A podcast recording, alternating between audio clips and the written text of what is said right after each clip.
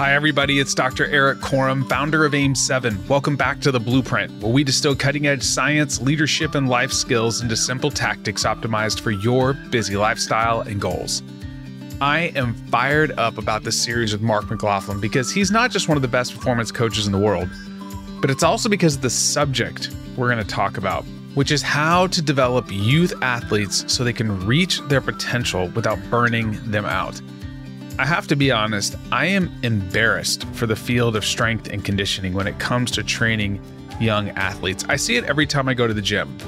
Kids are training hard and doing stupid stuff that's not improving their athletic ability. And maybe I should put a caveat on this. It's not professional strength and conditioning coaches. A lot of times it's trainers that are underqualified. I see it all the time. It's really, really bad. And there's just not a lot to educate parents on this. And that's why I brought Mark onto the show today because he's been coaching elite athletes for decades. He's coached high school athletes to Olympians to special operators. And right now he works at a high school in Oregon. And this guy gets results. So today we're going to talk about age appropriate training. We're going to talk about why you need to build capacity in kids, why you need to keep play as part of the process, why strength is actually really easy to build, but other things like speed are not how to introduce speed into the training program. This is a phenomenal episode with somebody that I respect a lot. So let's get right to it. Let's lean in and learn from the best. Mark, I've known you for, I don't know, almost a decade now and uh, right. followed all the work you've been doing with athletes from high school athletes to professional athletes to special operations. And the thing that's always impressed me, and Landon Evans said this about you if you want somebody that's going to get you a great result, Mark is the guy to work with. I'll never forget him telling me that. And I'm just curious like, it seems like you are developing super athletes in high school, these youth athletes that are just getting crazy results. Like, let's talk about this idea of long term athlete development and what do you think it is that's missing at these teenage years that you're tapping into that's getting you such great results? Yeah. So first off, Erik, thanks for having me on. And uh, I guess we're really aging ourselves since we're talking about decades rather than yeah. rather than years or or months here. Yeah. So the youth athlete population is a very it's very interesting. And, you know, I started working with athletes back in 03. And that's the reason I got into this business was because I noticed in the sport of track and field of all sports that there was a lot of catastrophic injuries. There was a girl that was running a cross country meet that broke her femur in the last 200 meters of the state championship race there was a kid that had he was deemed you know the best 400 meter runner ever in the state of Oregon, and he only competed in the state meet once because he had chronic hamstring injuries. Mm. And so that's what really kind of led me down this rabbit hole of, you know, why is this happening? And when I was growing up, we didn't have those type of injuries. You know, we were playing all the hmm. time and running and and doing all that stuff and never had anything but maybe a sprained ankle. And one of the things that I stumbled upon early on was, you know, this idea of play. And, you know, it's very popular now, you know, free play. And I mean, there's soccer clubs in Europe now that are setting up academies that are play based, which is you know, ironic because probably a lot of their best players over the past decades learned that on the streets. So, you know, I think letting kids be kids, number one.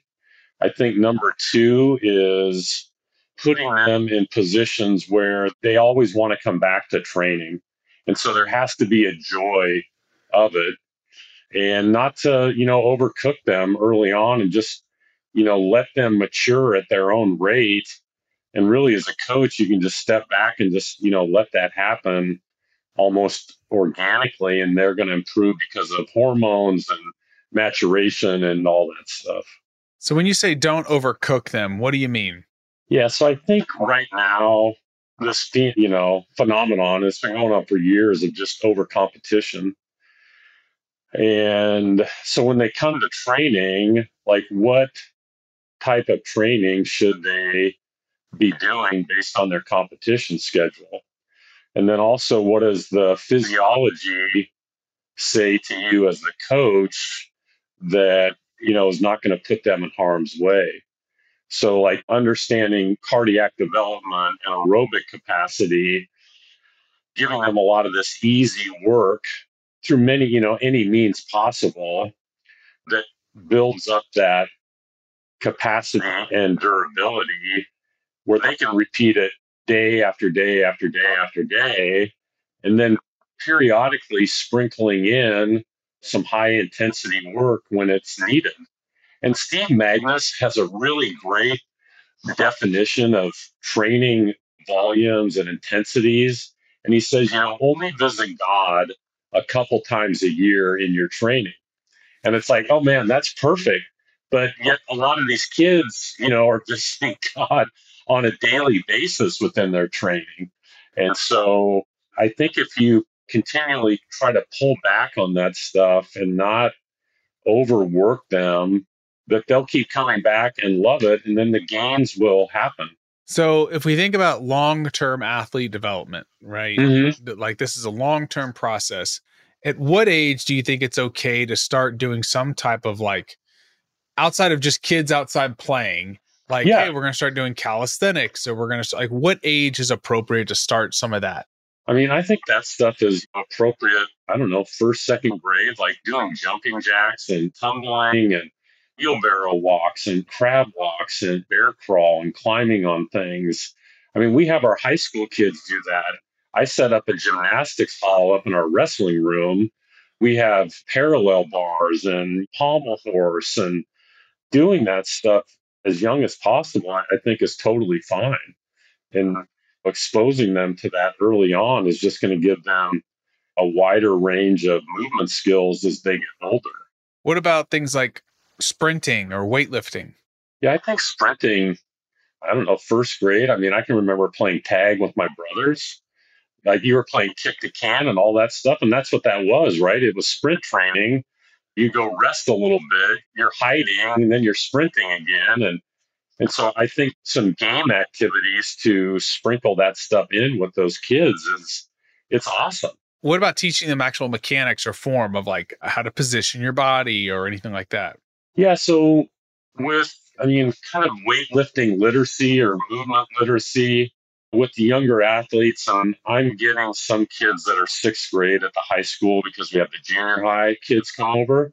So, you know, we'll start teaching them basic like hinging and lunging and squatting at the sixth grade level because I mean that is a skill and they need to have those movement proficiencies as they move through the cycle of training. And so I think the younger you can begin to expose them to that, the better. So would you be opposed to like a nine or 10 year old learning how to hinge? I mean, these are things you're going to do anyway. It's like, but yeah. I mean, like taking a light, I don't know, light training bar and be like, hey, this is how you hold this and bend and hinge and squat and press and pull and do pull ups with your body weight.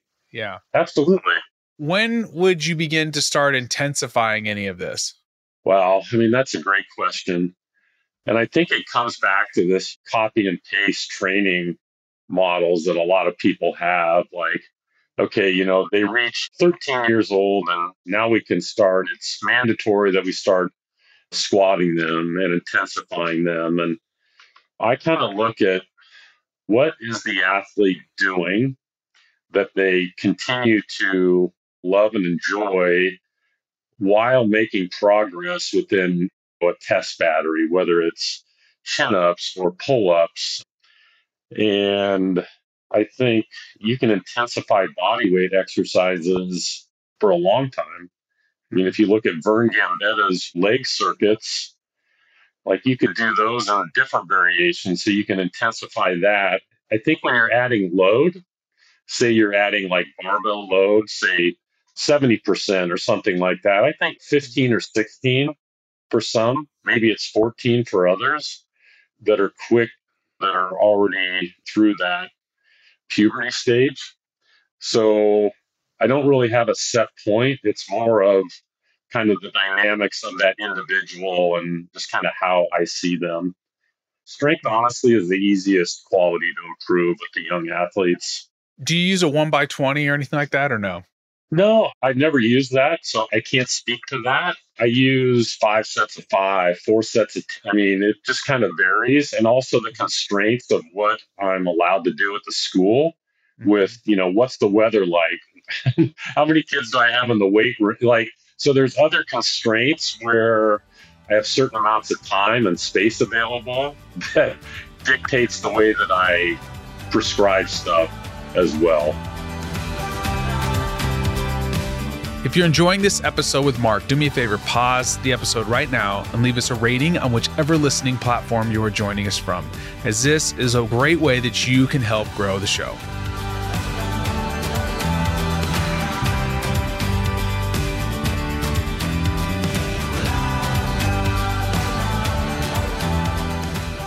So you talked about Vern Gambetta's leg circuits, like or leg training, like body yeah. leg training. Folks probably haven't heard of Vern Gambetta.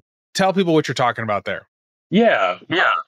So Vern wrote a book. I forget the title of it, but in that he lists these leg circuits, and it's basically a cluster of body weight exercises, say like 10 body weight squats, and then 10 lunges on each leg and then 10 step ups on each leg and then 10, say, jump squats. I mean, you could almost call it a body weight French contrast method or whatever.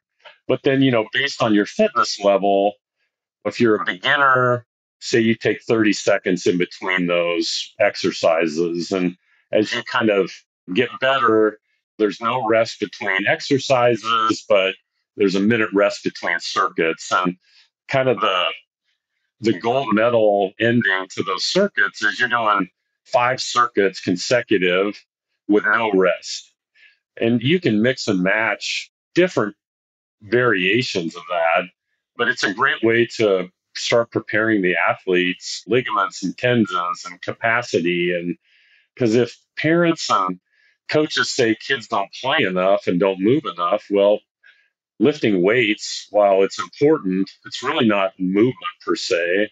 Are they building those physiological capacities that they're going to need to be prepared to do the harder work later on? Makes so much sense. Now, from a power speed perspective, because to me, those are the kings, right? Yep. Yep. Speed is the ultimate king. Absolutely. Power has a force component, right? It's a yep. little easier to develop, but not speed is ultimate. When do you start doing any like I mean, for me, I'll just throw my own opinion here first, yeah, really. Yeah. Love it.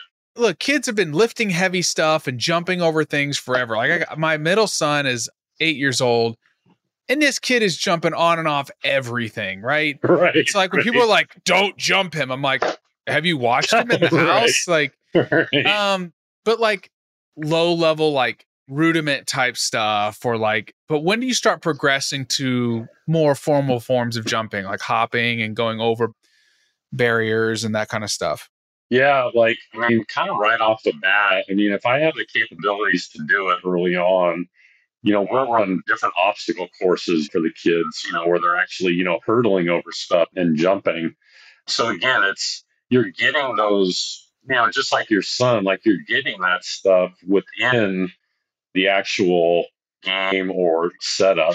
Now, as they get older, and even some of the freshmen, it's like, you know, we'll do uh, low depth jumps, say from a six or 12 inch box, just to increase that reactivity and get them trying to fire properly and maybe go over a hurdle and then up to a box. Okay. Mm-hmm. So it's fun for them.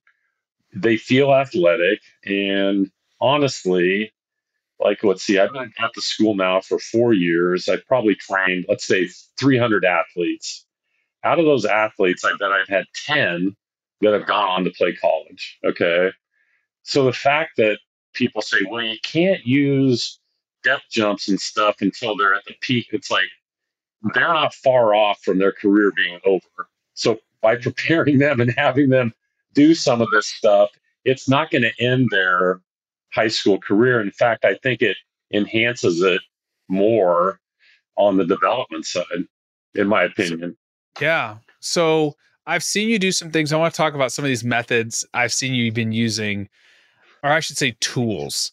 So a lot of like reactive squatting I see with the Keiser machine on the videos. Yep. You're yep. using a Keiser uh, calf extension. Yep. Or toe extension. Yeah, the seated calf raise. Seated calf raise, but you're doing it from a power perspective. Yes. Yep. So I'm interested in this. Like, tell me about the importance of calf training, and then let's talk about some of this reactive stuff. Okay, so you had mentioned you know Landon Evans, who's you know yeah a friend of both of ours. And Landon took that job at Keiser, I don't know, a year and a half ago or something. And within a couple months, he's like, Hey, man, you got to try out this Keiser," And I'm like, You know, I'd heard Randy Huntington talk about it a little bit. I'm like, I don't know, Keiser. Eh. So, you know, I, I have the guy, the rep come out, and I'm like, Holy Toledo, like, why wasn't I using this when Randy was probably talking about it 20 years ago? And so then after talking with Landon, trying it out more, I was lucky enough to purchase the leg press from the University of Iowa. And then, you know, having Landon be my teacher, mentor, like just learning from him on this stuff, I just figured out that the power development, the eccentric phase that Keiser allows you to get, it's unlike any other piece of a training tool that I've ever had access to. So that's how I got into it. And then I started deep diving from there with the seated calf machine that Randy Huntington, I believe, helped Keiser design with Mike Powell and Willie Banks in mind for that piece of equipment. And for those of your listeners that don't know, Mike Powell still holds the long jump record at 29.4. Hmm. And I think Willie Banks had the world record at 58.11 on the triple jump. And when you hear Randy talk about the seated calf and how that soleus is underdeveloped in world class athletes, I'm like, okay, well, if his athletes are underdeveloped, then my athletes are really underdeveloped, and we should be using that piece of equipment. And so that's how I got there. But you were using it for strength and also for power development, like reactive? Yes. And, you know, it's easy on the joints. You know, the the kids really like it. The intent is high because it is showing peak power. And so you're getting these quality reps that maybe on a barbell you just would not get. Yeah. Like my last college job, I had had a weight room I'd set up with a bunch of Keiser stuff, and then I didn't get to see it in action. I bought Keiser some Keiser squats and some different things. I like the single leg one too because you can yeah um, isolate. It's expensive, but my goodness, I think it takes the complexity of having a bar on your back uh, and it, you're just isolating the movement and you can generate a ton of power and especially if we're doing multiple repetitions as fast as possible which is as close as you're going to get to nothing in the weight room is specifically transferable unless it's like a jumping event right like right doing a unless it's all general in high school it can transfer to on-field performance if strength is a limiter as you get older, like my back squat as an NFL offensive lineman is not going to make me a better NFL offensive lineman. But the more close you can get, you see what I'm saying? Yeah, yeah. To creating more raw horsepower combined with really good skill, now you're doing something pretty special. Yeah. And, you know, the weather is a big constraint in the Northwest. And so that was, that's the other thing. Like, yeah, we want to get out and sprint and stay on a hill in the early season, but it's raining and it's slippery and our field space is limited. So you have to find other means to try to, as you say, try to get as close to that on field velocities or whatever. And to me, this is like the closest that we can get. I mean, that's what Verkhoshansky was doing in hallways in Russia, right? Yeah. They couldn't yeah. sprint. They couldn't do certain things. So they trained. He, I mean, he came a lot of a lot of his methodology came from limiting constraints. If a parent's listening to this and like, man, this guy's really smart, which you are, and you're really good at what you do, and they're interested in working with you, what website should we send them to? Yeah, so they can go to ptconline.co. I didn't have enough money to get the M there. so yeah, ptconline.co, and there's a form there that people can fill out for online training. And Yeah, I appreciate that. Thanks again for listening to the Blueprint Podcast. And if you enjoyed today's episode with Mark, we got two more coming. One, we're going to be talking about how to improve heart rate variability with anybody. And then we're also going to talk about his experience preparing special operations candidates for uh, selection and developing them on deployment. It's a fascinating conversation. Thanks again for listening, and I'll catch you on the next episode.